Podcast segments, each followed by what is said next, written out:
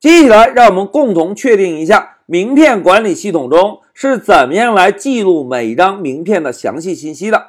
同学们，回顾一下之前老师曾经提到过，我们学习程序开发，最终开发出来的程序本质上就是用来处理数据的，对吧？而我们现在把名片管理系统的程序架构搭建完成。是不是应该把重点放在考虑一下怎么样来保存每一张名片的数据，对吧？那现在我们看一下下面这张图，同学们按照之前的需求要求，在我们的系统中应该针对每一张名片记录对应的姓名、电话、QQ 以及电子邮件。哎，要记录这种信息，我们是不是可以使用一个字典来记录每一张名片的详细信息，对吧？因为字典的特点。就是可以使用多个键值对，把同一个事物的多个特征记录在一起。同时，名片管理系统显然不是管理一张名片的，那要管理多张名片，我们是不是可以把多张名片的字典统一保存在一个列表中？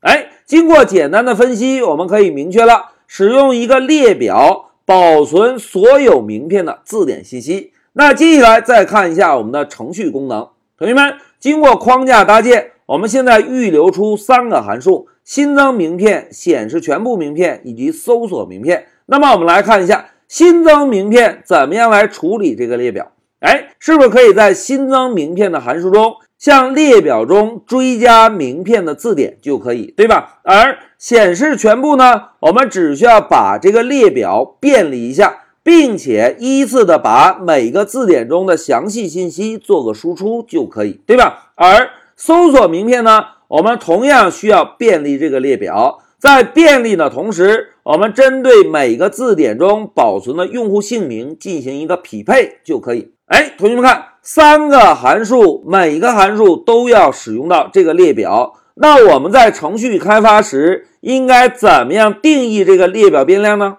哎，我们啊。就可以在工具模块的顶部，注意啊，我们把这个列表变量定义在工具模块的顶部，因为 Python 语言是一个解释性语言，解释器会从上向下的解释每行代码，对吧？如果我们把列表变量定义在文件的顶部，这样是不是就可以保证在下方的三个函数都可以在需要的时候随时使用到这个列表变量？对吧？那接下来我们再考虑一下，定义这个列表变量时，应该设置一个什么样的初始值？哎，同学们，我们考虑一下，当我们第一次启动名片管理系统的时候，这个系统中有名片记录吗？哎，应该没有。系统中的名片记录应该通过新增名片这个功能一个又一个的添加，所以在程序启动时应该是没有任何的名片记录。因此啊，我们定义的这个列表变量就可以指定一个空列表作为初始值。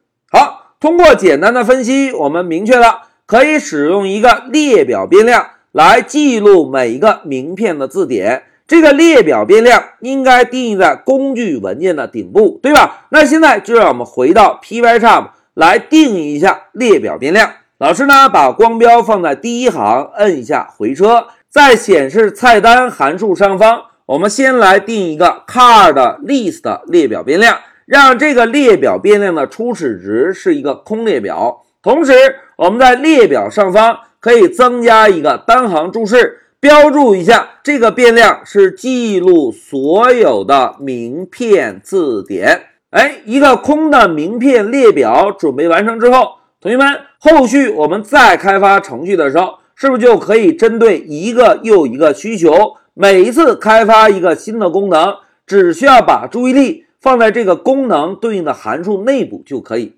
好，现在让我们回到笔记，同学们，在这一小节中，我们只是定义了一个列表变量，但是在开始开发具体的功能之前，老师要再强调一下，我们学习程序开发，开发出来的程序就是用来处理数据的。所以啊，当我们程序架构搭建完成之后，应该先确定一下我们的程序应该怎么样处理每一个名片记录，而不要着急编写一个又一个功能。